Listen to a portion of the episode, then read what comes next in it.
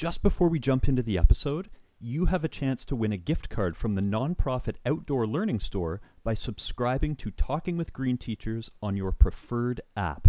All you have to do is email Ian, that's I A N, at greenteacher.com with I subscribed to TWGT, and we'll enter your name into the draw, which goes on January 21st, 2022. Good luck! That's the other thing. If you can find shiny stuff, shiny stuff always goes down well.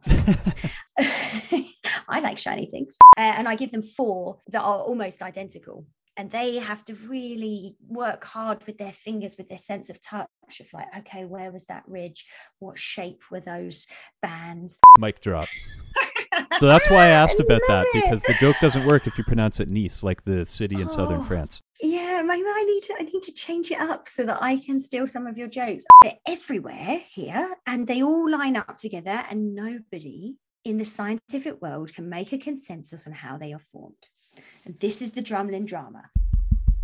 Testing, testing.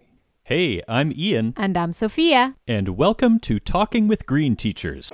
This is the Environmental Education Podcast, where we discuss recent developments, big ideas, and creative approaches to teaching green. In this episode, stories and these legacies really can engage that audience. And I think, yeah, that's the biggest things uh, about rocks that I love, despite the fact, yeah, they don't move and they don't shout and they don't do a little dance. They are so appealing through different layers of complexity to different ages and just, yeah, teach about rocks because they rock.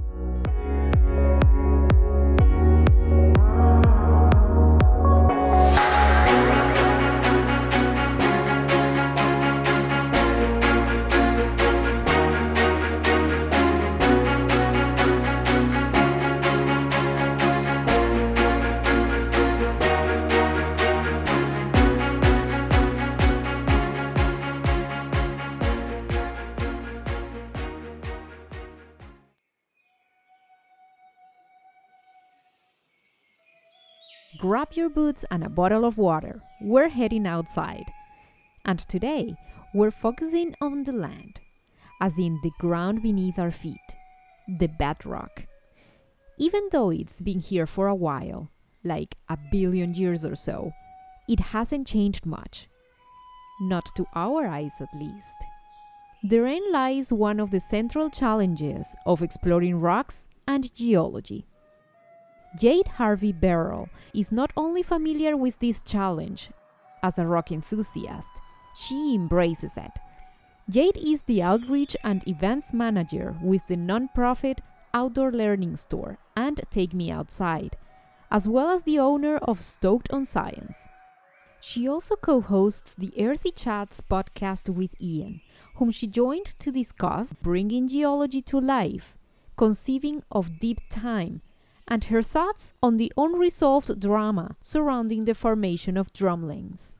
So, one of the activities that you do is rock climbing, one of the many activities, and we are going to be talking about rocks today. And just before listeners who are like, oh, forget this, and before you turn this off, yes, we recognize that rocks don't do stuff usually that we can see. So if you're doing land-based learning and you're looking at animals, they're animate and they're even when they're asleep, they're breathing or they they move around. And plants, though they're not animate, they change throughout the season. Fungi sometimes just pop up overnight after a heavy rain and then the fruiting bodies are gone. So a lot of the species or life forms that we study and observe in nature with land-based learning have that built-in liveliness, you could call it.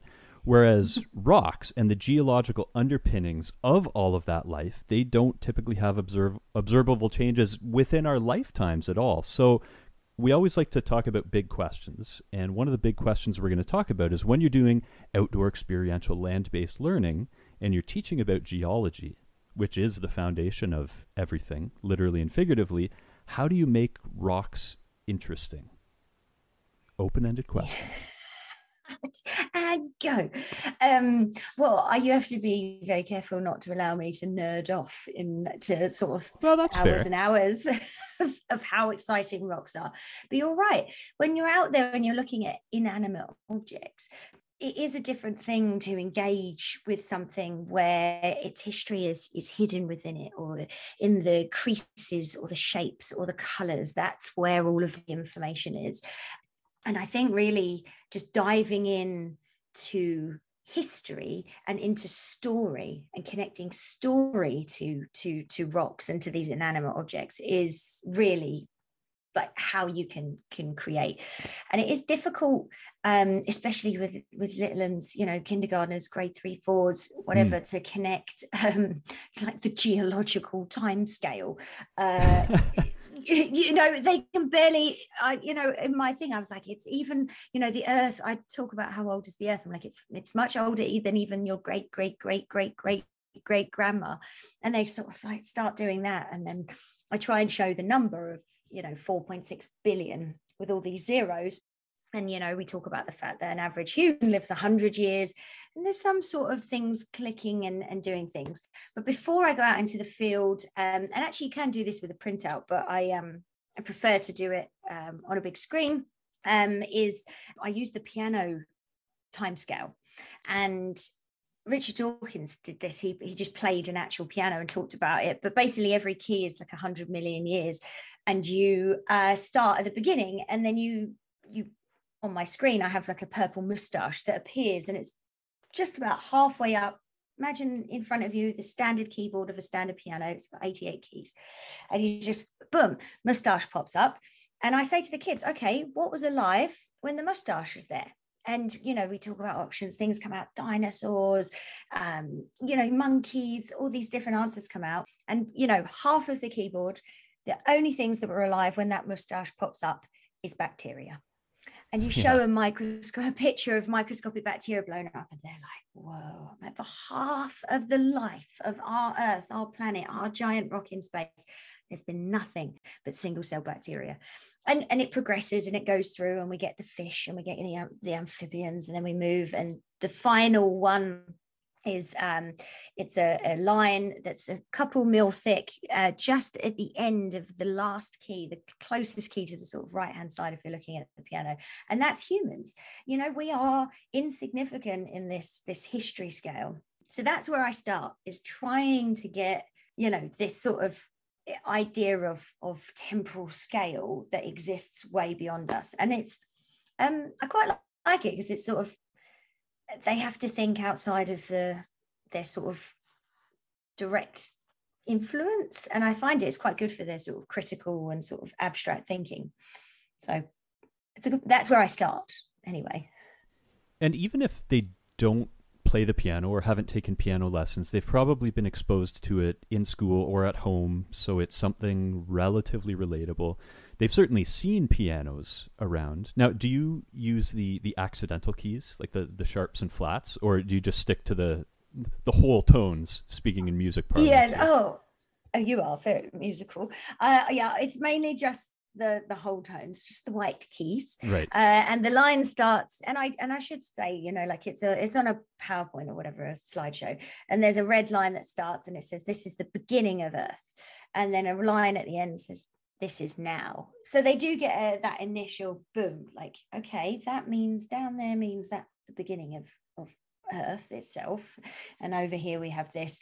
And yeah, just the white keys, just in. And the, and the idea is just to talk about, you know, evolution over time of what's changed.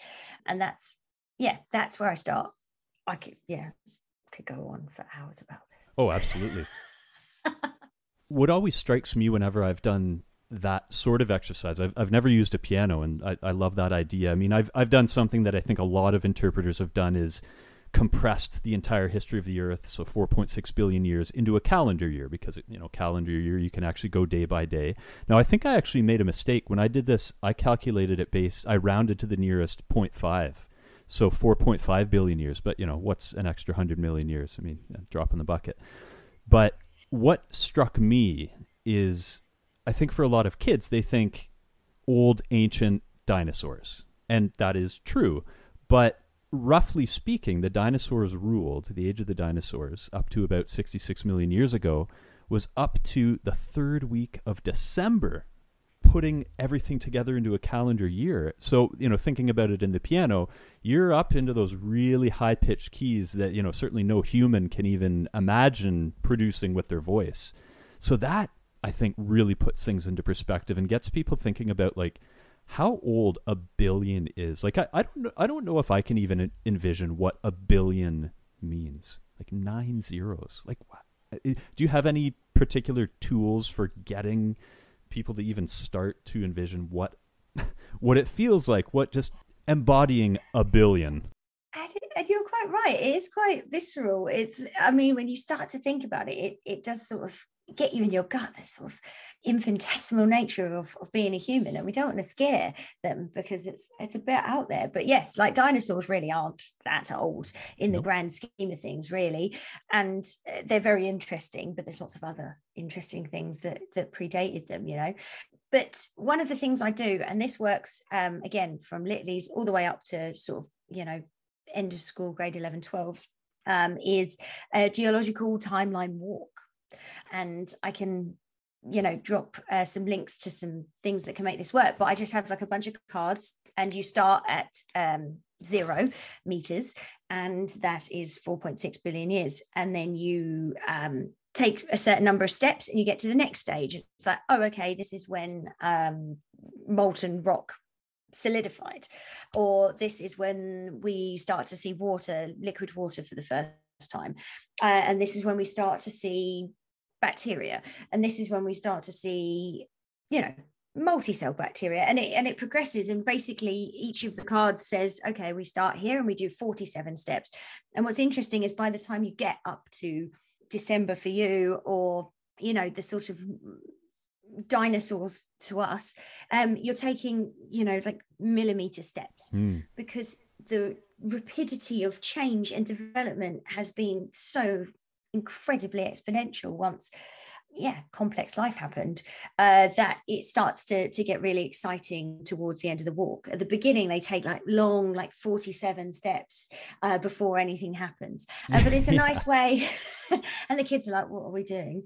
Like we're going for a walk. Um, and i like have the cards and um, i get the kids to read them out. So i printed a bunch of cards um, laminated them and then you get a different kid to speak about what's going on at each stage and we you know there's room for discussion if you've got some of the older ones um, if you know at the very least you're taking them for a walk and it's about a kilometer all in once okay so around. not nothing at all no no no yeah. it's decent and yeah. you can scale it if you you know you could scale it yeah. quite easily there's like a diagram in one of the things which tells you how you could scale it you can also do it with a toilet roll um, where you lay out a toilet roll in sheets and you end up, you know, cutting them out. But I, I mean, I don't necessarily like the waste of that, but that is another mm. option if you don't have space. Maybe you've only got a schoolyard, uh, or you could do laps of the schoolyard.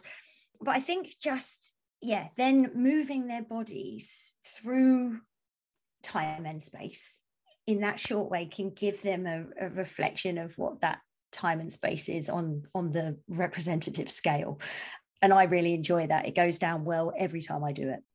I think what also is great about doing that outside is you have the opportunity to observe things that you talk about on the timeline. So, like where I'm based in the southeastern part of Ontario, we are on top of limestone bedrock, which is on top of the ultimate Precambrian shield rock, which is much farther down below. So it's we're surrounded by limestone. So I could envision doing this along a rocky beach, say where I live, and when we get to say the Ordovician period, like 450 million years ago, pick up one of these rocks, many of which have fossils in them of trilobites and crinoids, and you know, re- really cool. I mean, who doesn't like collecting fossils and be like, so this rock right here, this is about the spot on our walking timeline where these rocks started to form, or this fossil, you know, this slow moving trilobite that kind of looks like a horseshoe crab it's at this stage in our walk when it would have been roving around when this was all covered in a shallow sea or hey there's a frog. This is when amphibians showed up or you know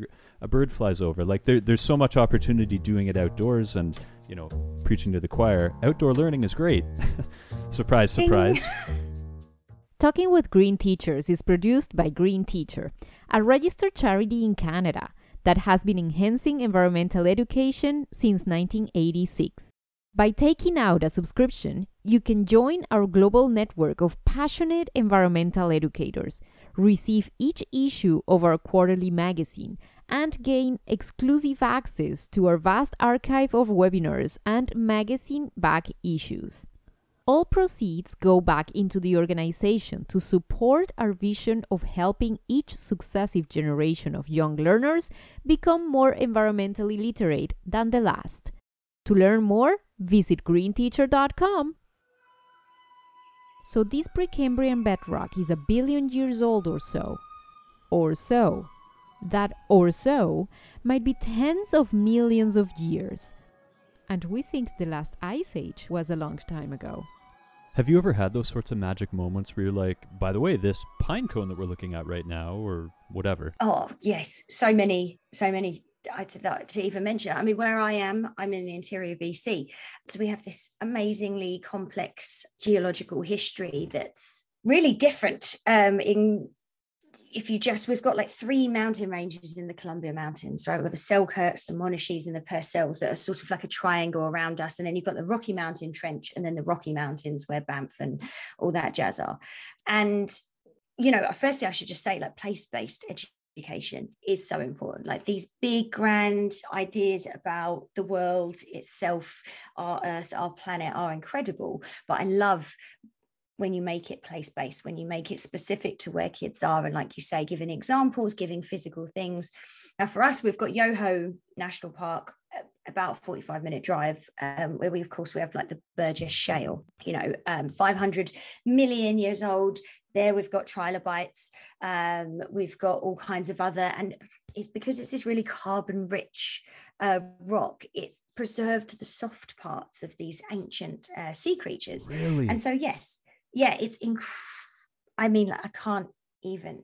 It's the, the, the detail in these, and then they have an understanding of and be able to do these 3D reconstructions, which oh my gosh, I could just there's there's so much.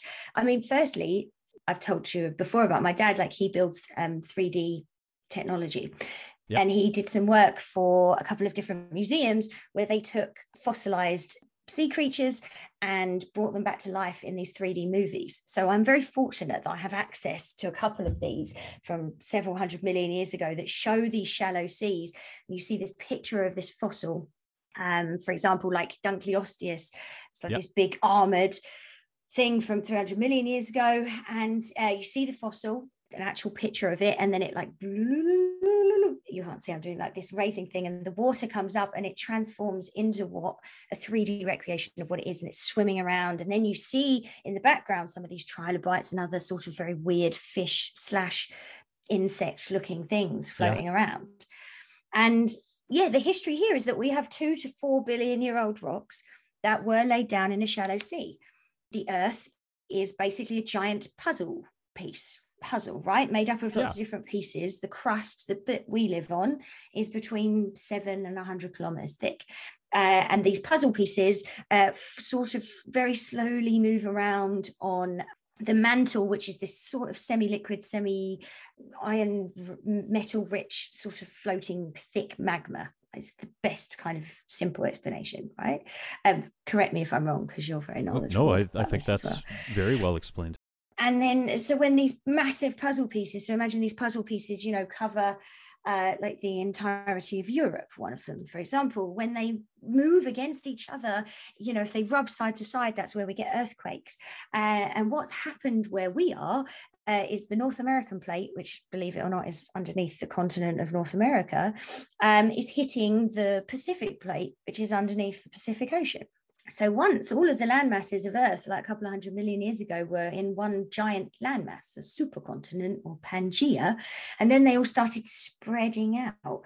And what happened was north america hit the pacific plate here and uh, the pacific plate is oceanic crust and underneath the land is this continental crust and the pacific plate dove underneath um, it's it's more dense, the land came over, the ocean went down, and you get this massive uh, joint, a subduction zone. The subduction means the plate is being eaten underneath the other plate.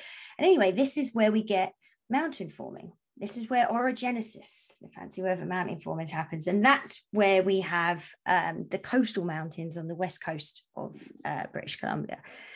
Now, if you try to think about these like thousands of kilometers of, of mass pushing together, the way I like to think of where we, the Columbias and the Rocky Mountains happened, I don't know if you've ever um, had a hardwood floor with a rug on it. Um, I'm on one you... right now. Like my feet are touching the rug, okay. which is on top of a hardwood floor. So you, you have the clairvoyance. Okay, I'm, I'm impressed.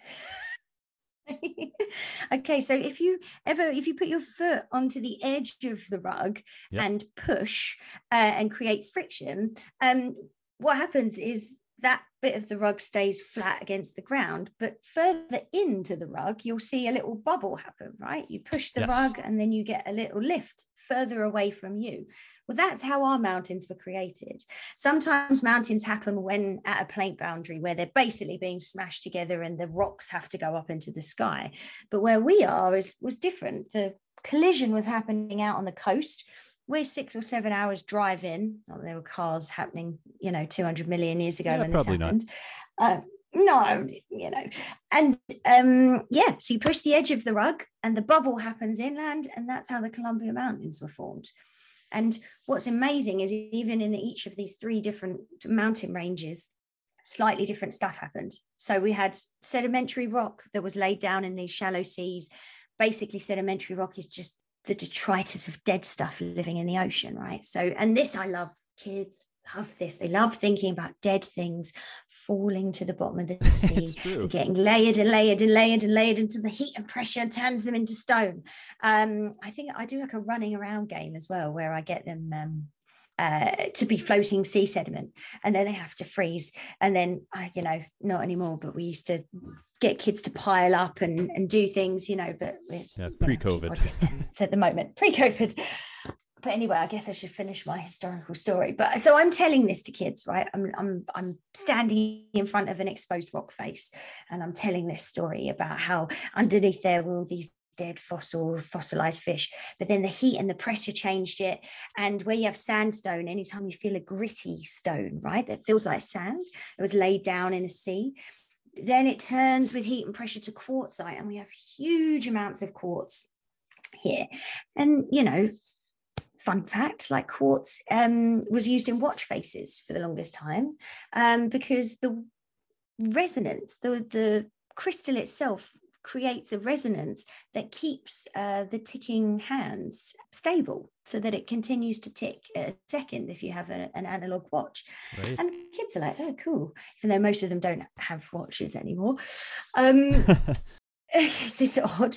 But yeah, we have that sedimentary history, and then we have the igneous history. We have where this land was being sort of wrenched apart. We had these gaps and we had igneous or uh, volcanic rock come up, and then that got heat and pressures and changed into granite or gneiss, which is, you know, what most people's or a lot of people's kitchen sides are made of, kitchen countertops. Mm-hmm. And I, then I try and connect it to things that they have in their house. Um, I'm doing that thing where I um, go on a weird ramble, but I'm I'm I'm in my mind. I'm standing in the forest clearing uh, that's just behind the school. We have this exposed rock face, uh, and this is what I'm doing. Um, and yeah, that's where it starts. It starts with a physical look at the at the or the telling of the history, and then we start to dive into the different types of rocks and what's inside them. It's so, I think, profound that if you were to say do like word association and say i'm going to say a word and you're going to pick something from nature that represents it so if you throw out the word stability probably a good number of people are going to say rock or mountain and it's the instability of these things that for a human from a human perspective represent stability it's their instability that is so foundational to all of the processes we have i mean the geology affects the type of soil and the type of forest and then the type of animals that are in it. And if you could set up a time lapse camera over a billion and a half years, say, it, it would be wow, look at the mountain.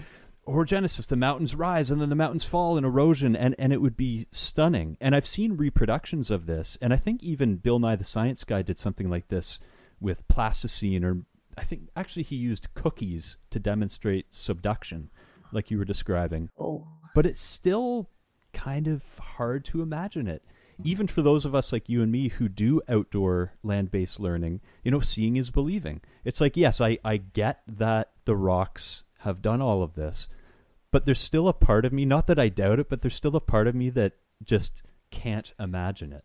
Do you know what? I don't know. Maybe that doesn't make any sense. No, it does. It really does. And I think one way I try and and and help them imagine it, and this does realistically uh, work mostly if you have an area with some rock and water. Um, so where we live, we are, you know, I live in the valley bottom with the Monashees on one side and the Selkirk Mountains on the other. Hmm. And so we go to a place that is uh, at the base of the Monashees, it's the bottom of a, a mountain called Mount Begbie. Huge quartzite. There's lots of garnet and other like very um, precious minerals and and gems, you know, as we'd call them, Mm. that they're in this mountain. That's the other thing. If you can find shiny stuff, shiny stuff always goes down well. I like shiny things. Oh, yeah. Um, getting the kids, I'd send them out on a scavenger hunt. Find me something sparkly. Find me something shiny. Find me something that's a rock with a different color in it. It's a good way to like get them switched on. But okay, so we start at the rock face and we feel it. And often quartzite, sandstone, whatever rock you've got, you're going to have on a face uh, sharp, um, you know, quite lots of edges. Um, and yeah, it's going to feel, you know, quite rough. And then I like to walk them down if you have got a creek and it ends up like we luckily have uh, on a beach with the Columbia River and the Columbia River is flowing, you know, down from on high in the mountains, and we have all these tributary rivers who are bringing uh, down from like Glacier National Park, from Rogers Pass. But anyway, we have beaches that are full of these rocks that have been weathered or broken down from these big mountains. And what we see there is these beautiful, smooth pebbles of all different sizes and different colors. And then when we get to the beach, I do a rock sorting exercise. I have also gone and collected a bunch of rocks, and me being me, have collected rocks from all different locations across North America, only where it was allowed and only right, not national parks. no national parks. Um, and I put them in bags and I give each kid a, a big piece of green card, or I do this in the field on the beach. I get them to find a stick as long as their arm. Uh, and find four of them in their groups. That's a good way to warm them up as well. And then we create a frame, or you, in classroom, you have a card. And I dump the rocks. If they're using the frame in nature, they just use whatever is inside that frame. And then I say, okay, I'm setting a timer for two minutes. I want you to sort the rocks either in your pile or inside your frame. And they sort of look at you a bit funny. And here's when you can then go group to group. You start having a t- discussion about what how to characterize things right this is where science we're turning them into scientists i've done this with five year olds i've done this with 18 year olds Uh-huh. and it works both different times uh, and you know they often do it by color or they do it by size and then um, they do one round and then I, t- I ask them what's the names of their different categories and then they're like if they've done it by size they're like okay massive large medium tiny dust and then I ask them to repeat it. And we do like three or four rounds. So they get past size, they get past color, and then they're like, ah, what do I do? And then we start to talk about texture. And then we talk about the difference between, say, sedimentary rock, which has these very fine banded layers, to something that's metamorphic, meta meaning change, which has once was maybe sedimentary and now has these wavy ribbons of sparkly color which is one of the sort of defining features of a metamorphic rock. And you know then that that has been through incredible heat and pressure changes. And we just start to get this discussion about where these rocks and then i'm like so where did the rocks come from Uh, and then we talk about mountains and we talk about weathering and we talk about transport and deposition. Then we start to talk about where are these rocks going to go after here? What's going to happen to them yeah, the next step. right? And then you talked about soil. Soil comes from rocks.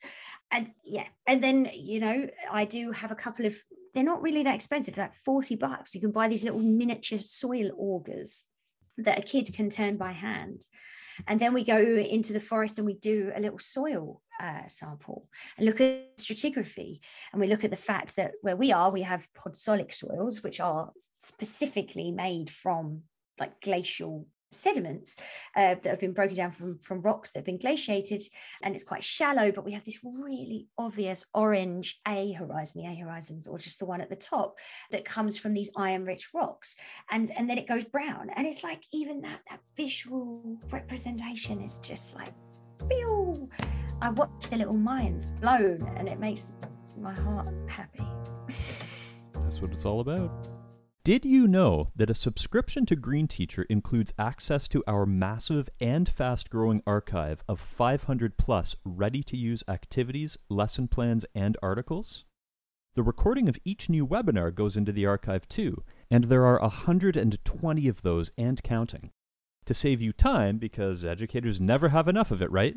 Everything is organized by topic and age group Learn more by visiting greenteacher.com/subscribe. We also have special rates available for bulk orders from your school, board, district, faculty of ed, or organization. As always, all proceeds go back into the nonprofit. Let's get down on our hands and knees. If anyone's wearing shorts, they might want to use a seat pad because this coarse terrain is pretty rough on the knees. One of the big things that just struck me as you're describing this is the ability to bring in different senses and this is one of the foundational aspects of outdoor experiential learning is try to use as many senses as possible in it. Taste is a tough one with geology. Not impossible. I mean limestone tastes different from quartz but yes less... and if you have halite and it tastes salty that's great right. but we don't yet encourage the kids i mean halite's quite difficult to find here much more in sort of uh, desertous areas, but you also tend, yeah, not to encourage kids to eat things in the wilderness. Um, generally, but you're, but you're, yeah, generally speaking. But you're right. The other senses are very important to engage. Yeah, like sense of touch. You talked about stone that's been broken off and is very rough to the touch in comparison to stones that are in a river, a, a, big river like the Columbia, that have been smoothed down. And you see this, like where I am on Lake Ontario, it's smooth rocks from the waves of Lake Ontario that's readily observable, not just with your eyes, but with that sense of touch. So that's that's certainly something that I think can kind of bring rocks more into their lives as well. Because I'm always looking for ways to engage the senses, maybe even hearing. You know, what does it sound like? Maybe you, you have a, a stick or something and you rub that against the rough rocks and then rub that against the smooth rocks, and it's going to sound different.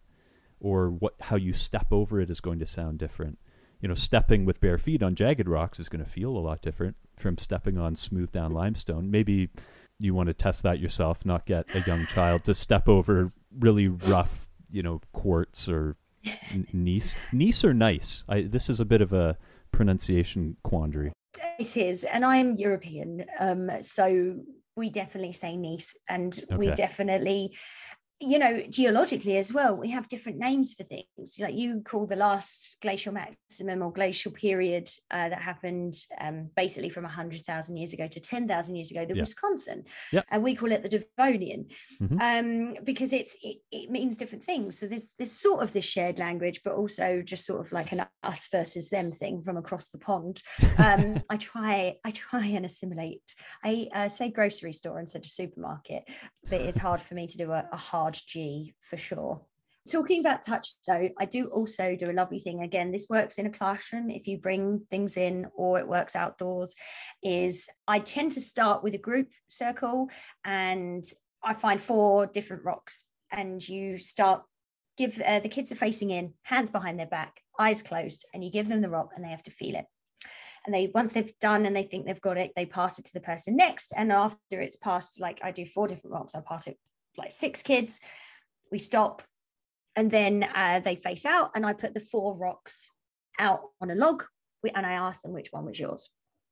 And we start off really easy with like really obviously different types of rocks. I try and have one sedimentary, one igneous, and one metamorphic, uh, and then one like in there to, to throw things out. And then as they get better at it or older students, I you know you have four different metamorphic rocks that are all you know like a quartzite sandstone mix, which is where you've got this literally looking at the my favorite one on my windowsill um, but where you have this like beautiful uh, sort of orange and gray stone with these white swirls through it of the quartz, which is where it hasn't quite fully transformed. Uh, and I give them four that are almost identical and they have to really work hard with their fingers with their sense of touch of like okay where was that ridge? What shape were those bands? Uh, and that can take up a long time. It can be great. And it depends where you are but i have a spot where we're allowed to have a fire on the beach. And I do these in full. We have a fire and we play the rock finding game, and and the kids love it. And then if they get good at it, they start doing it in pairs or fours. And so they get to go and choose rocks and then, you know, give one to their team who will try and identify it. And even, like you say, that kind of experiential hands on learning connects them to these inanimate objects in a way that I feel brings them to life. You've certainly given me a lot of inspiration for how to dig into geology, pun fully intended. Just um, before we jump into drumlins, one of the reasons I asked about whether it's gneiss or Nice is because where I used to work at Algonquin Park, there's largely gneiss, but it was for the most part pronounced nice. At least that was how we were told to pronounce it in interpreting it outdoors. And there's also some granite, and there's this wonderful pun play on words in an article written by Dan Strickland, a retired chief park naturalist of Algonquin. And it was talking about the article was about the differences between gneiss and granite, or gneiss and granite. And the joke only really works if you pronounce gneiss as nice. But the final sentence, and I'm somewhat paraphrasing it, but the gist of it is, and this just goes to show that not all that is nice in life can be taken for granted. Boo! Mic drop so that's why I asked I about that it. because the joke doesn't work if you pronounce it Nice, like the city in oh, southern France. Yeah, maybe I need to I need to change it up so that I can steal some of your jokes. I mean, you are an interpreter extraordinaire, and I know before your editor days that like I mean you still interpret, but looking at some of the activities you and the way that you in shared sediment in little scraps of brown paper and little cloth and things like it's pretty inspirational too, just so you know. Oh, thank you before we went to drumlins, I did also want to say that finishing that story when we get to the riverbed, or if you're anywhere yes. where you have a valley or any kind of uh, these large scale landforms, if you can get up high and have a look. And I talk about the fact that this valley didn't exist, right? It was all made of rock, and that the valley was created by water. And for us, it was definitely water melting out of glaciers um, that created this. And that whole valley, as well, like the depth of the height of that, would have been filled with ice at one point, um, glaciers carving out slowly. Um, but another thing that I constantly learning and it, but it's a really important thing for me is the indigenous perspectives of how these landforms and great landscapes came to be yes. because where i am i'm at the intersection of, of, four different first nations the Ktunaxa, the Secwépemc the okanagan Syilx, and Sinixt um, and each has their own sort of creation story of this area and um, i'm not going to paraphrase but you can find them online and they have been shared openly but um, to do with coyote and uh, the woman he fell in love with and and she creates the river, the Columbia River, and carves. And I just think that there's so much there that is so beautiful and so deeply connected to the landscapes around that if you can uh, and are teaching on the land about geology, connecting with a creation story uh, from an Indigenous perspective is so important and um, a beautiful way to engage with any audience uh, when you're outside. For sure. And this shameless plug for Earthy Chats, the other podcast that Jade and I co host. But we've uh, spoken with some uh, members of some of the First Nations that you talked about. And we also, with Green Teacher, had a webinar with Chief Joe Pierre from the Ktunaxa Nation. And the perspective we've been told in our various discussions about sharing Indigenous stories, particularly if you're of a different Indigenous nation, if you're non Indigenous, is just basic courtesy, ask for permission and cite your source. Stories are meant to be shared. This is what Joe Pierre has said is that a story is a gift. It's meant to be passed on. And as long as you've gotten the permission and you say, you know, wh- where it's from, who's told it to you, then it can be a very enriching, you could almost say necessary part of these interpretive programs. Absolutely, absolutely. And with some of the older students, I mean, I'm just reading a book of Sinixt stories at the moment that some of the stories are quite quite dark and stormy. Uh, mm. you know, there's some quite complex um, and like intense interactions between the early animals and it's you know engaging an older audience a lot of what we do you know create wonder and inspire the little ones they are just like oh, cool adventure oh look at that shiny thing um you know we get grade 10 11 12s and they're sort of like oh field trip i'd rather be listening to iTunes or whatever at home um that some of these you know these stories and these legacies really can engage that audience. And I think, yeah, that's the biggest things uh, about rocks that I love, despite the fact, yeah, they don't move and they don't shout and they don't do a little dance. They are so appealing through different layers of complexity to different ages and just, yeah, teach about rocks because they rock. There it is. I knew it was going to happen.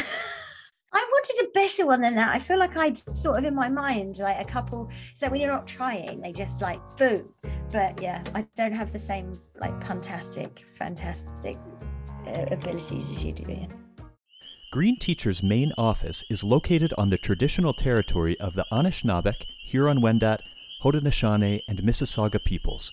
This territory is covered by the Williams Treaty. All right, it's hand lens time. This is the fun part where we get to see the minerals up close. Quartz, feldspar. Yep, this is definitely granite. So the reason we want to get into the whole drumlin situation is, is this is very personal to me because I grew up on a drumlin and I don't have the luxury of having any billion year old Precambrian rocks at the surface. I have to drive a bit north to see those. I'm in an area that's dominated by glacial deposits from the Devensian slash Wisconsin glaciation period. And there are drumlins all around me. Yet, in your studies, you've come across some conflicting opinions about drumlins. And who doesn't like conflict is the starting point of any good story, a hero's journey. So, what is the deal with drumlin drama? the drumlin drama. And yeah, it is. Alliteration. Um, I love it. Um, and I think this is so exciting and could be the kind of thing that you could delve into again with some older students doing some kind of uh, sort of research project or uh, some sort of debate. Um, you could tie it into social studies that way. You could talk about uh, the history of science. You could talk about all kinds of different things. But like, let's sort of like back it up a second. So, as I was talking, you know, glaciers and waters uh, and wind uh, create landforms. Uh, they they alter the landscape around us. So normally. Um, with glacial environments, we have like two very sort of defined groups of things. We have erosional landforms created by eroding of things, the taking away of things. So large, like glacial sort of big U-shaped valleys. Um, you can have little things like grooves or something we call striations, which is where there's like a rock sticking out the bottom of the glacier, and as it slides across the bedrock, it scrapes a line. And you can find these in a lot of like post-glacial landscapes in places like Scotland or Wales, if you're ever across that way. Lots of big rocks with these sort of like grooves cut into them in these long lines, and that line tells you the direction and the flow of the glacier. So that's erosional. On the other hand, we have these technically depositional or deposited landforms, which are things like moraines. Okay, so these big walls, uh, they can either be lateral, going the same direction as the glacier, that would like be the edges of where it was, or we have something called a terminal moraine, which is like the sort of front face of the glacier as if it was pushing. As it retreats, it loses uh, sort of drops its load and it creates this big wall at the end. Okay but that moraine is is deposited there as the glacier either pushes it up and then recedes away. Okay so erosional right. depositional. Until the drumlins come along. Now you've got to google this um, and this is again um, another way get your kids in it get them looking at google earth from the from the sky these drumlins, they call them swarms. I like that swarms of drumlins. Yeah, like these bees. landforms are, yeah, are in the thousands and, and they cover much of northeast of um, Canada and, and, North America, right? So um, underneath where the Laurentide ice sheet was like the largest ice sheet covered North America. Um, but all over there, sort of where you're living, uh, in Ontario, uh, they're into Alberta. Um, there's a bunch in Europe as well, in different places. But you guys are like the creme de la creme of drumlins. and what's interesting is before I lived in Canada, when I lived in the UK, I studied Canadian drumlins. And, you know, now I live here and it's pretty inspirational that I can just see them. Like if I have to drive to Calgary, you know, they're by the side of the Highway One. Yeah. Mind blowing for me because this is like, again, the creme de la creme of uh, geographical landforms. Anyway, drumlins, for those who are the uninitiated, eh, these are like these giant sort of egg shaped hills. Okay, so imagine uh, if you are lying in an egg down in front of you, you've got the fat rounded bottom going to a bit of a point. And if you look at it from the side, it does the same thing. It starts off fatter and then it slopes down to the tail. And these are drumlins. They can be up to like a kilometer long. They can be a few hundred meters long. They can be 10 meters high. They can be 100 meters high. These landforms are uh, aligned with the glacial travel flow, right? So you have the blunt end uh, where the direction of the glacier was coming from, tapering off but they are they ubiquitous. They're everywhere here and they all line up together and nobody in the scientific world can make a consensus on how they are formed. And this is the drumlin drama. So are they erosional in that lots of sediment that had been eroded by meltwater was then deposited in these hills? Turns out not. Okay when uh, something comes from a glacier and it drops sediment, glacial till or glacial sediment isn't sorted, right? So all the big bits and the small rocks and the yeah, little mess. tiny pebbles, all it's a mess. They just fall together. Okay. And this is the thing you can look at again on a beach. Uh, whenever something is created by a fluvial or a river flowing water origin, the, the bits get sorted. Okay. Like on the an river can carry Exactly. So upstream, the river has more energy, okay, and it can carry bigger rocks. As it slows, normally by gravity, right, it's getting into a flatter area, it loses energy and it can't carry the big rocks anymore. So it drops them first. And then as it flows, it loses more energy and it drops the middle sized rocks until it can only carry the tiny bits of sediment that make up beaches, for example. So they dug in, they use ground penetrating radar and augers, and they're going into the drumlins and they're like, hmm, this is not sorted material, this is glacial till. So these were not caused by carving out the existing landscape, they were brought with the glacier. Okay, right, that's step one. But then they cannot decide on whether they are created. I mean, we now know they're created underneath the glacier. So you imagine these sort of giant landforms happening, but is it where some liquid water was running and it carved around a mass of sediment? Or what did it happen as the glacier was melting and it was enormous floods of water that flooded and just then dropped all of this material at one point where they created gent like gradually over time? Or did they all happen together because they're so uniform across large scale like areas? Anyway sorry i'm rambling again. Oh this is exciting. decide. And they're doing models in laboratories trying to uh, sort of reconstruct the environment, but the pressure that exists underneath a full size glacier as it's traveling is like you know being deep deep under the sea like it's Oh, yeah. extremely difficult to recreate and yes the bottom of glaciers do always have a small amount of liquid water because the pressure creates a certain amount of heat and that's why it's enabled to slide on its bed surface but the mechanisms are still not understood and when i was at university and I was just saying, like when we were going to talk about this, I went back to sort of look if there was any sort of more recent research that I hadn't read yet, and there's not. But my fantastic lecturers, um, university professors, sort of wrote the book uh, on this. They're on the sort of uh, glacial, uh, slow, built up over time with small amounts of liquid water, where the sort of base of the glacier was saturated with sediment. The base it became too much, and it sort of dropped slowly and slowly and slowly, and then the water had to create a space around the sediment mound, and so it's moving. So you've got this sort of I'm doing lots of hand actions, of course, that you Yeah, I love it. listeners cannot. Um, So you imagine like you've dropped an orange. The sediment underneath the glacier is like a big orange, and all of a sudden the weight of it is just like gets stuck against something. And then everything behind it is trying to move around it. And the water, the liquid water, starts smoothing the outside, smoothing, smoothing, going around the orange, over the top of the orange, and then tapers off where there's less friction on the downside or lee side.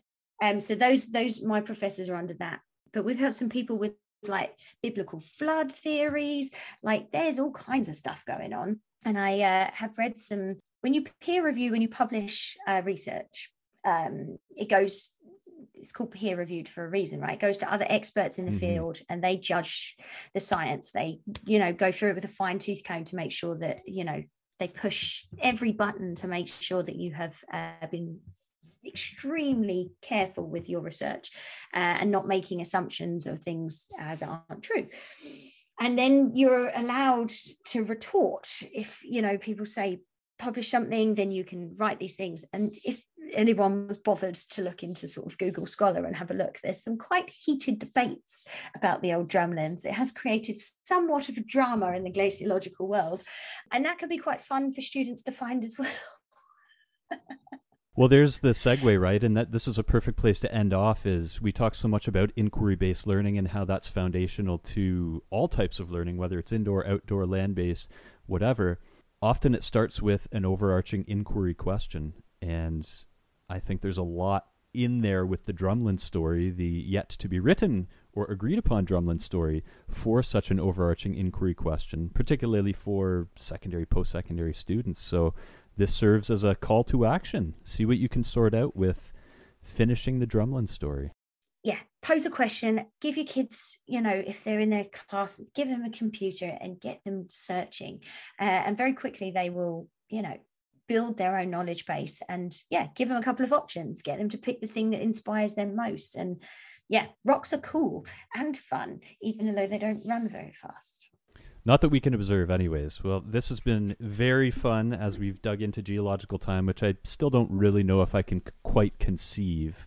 I get it intellectually, but I don't think I've internalized it. I don't know if any of us really truly can, but you've done your absolute best to try to get us at least part of the way there.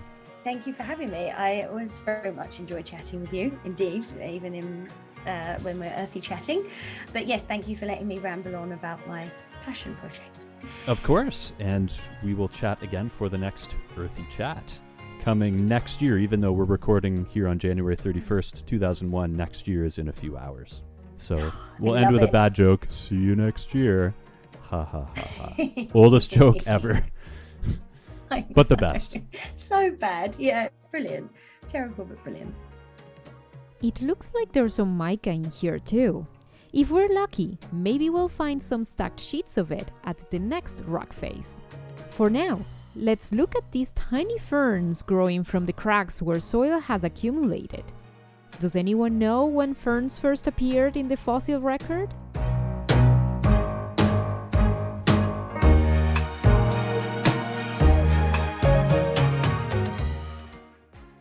Talking with Green Teachers is co hosted by Ian Shanahan and me, Sofia Vargas Nesi. Ian is the show's writer and editor. Logo design is by Devin Terian. Subscribe on Apple Podcasts or iTunes to get instant access to each new episode. If you really like the show, give us a rating too. We can also be found wherever you get your podcasts. Thanks for joining us in this episode. We'll chat again soon.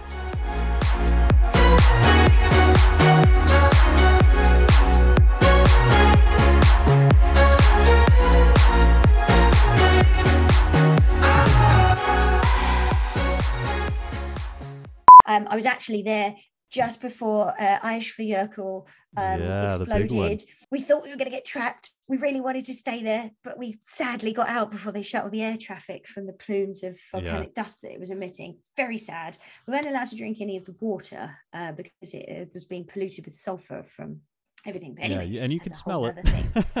you can smell it for sure.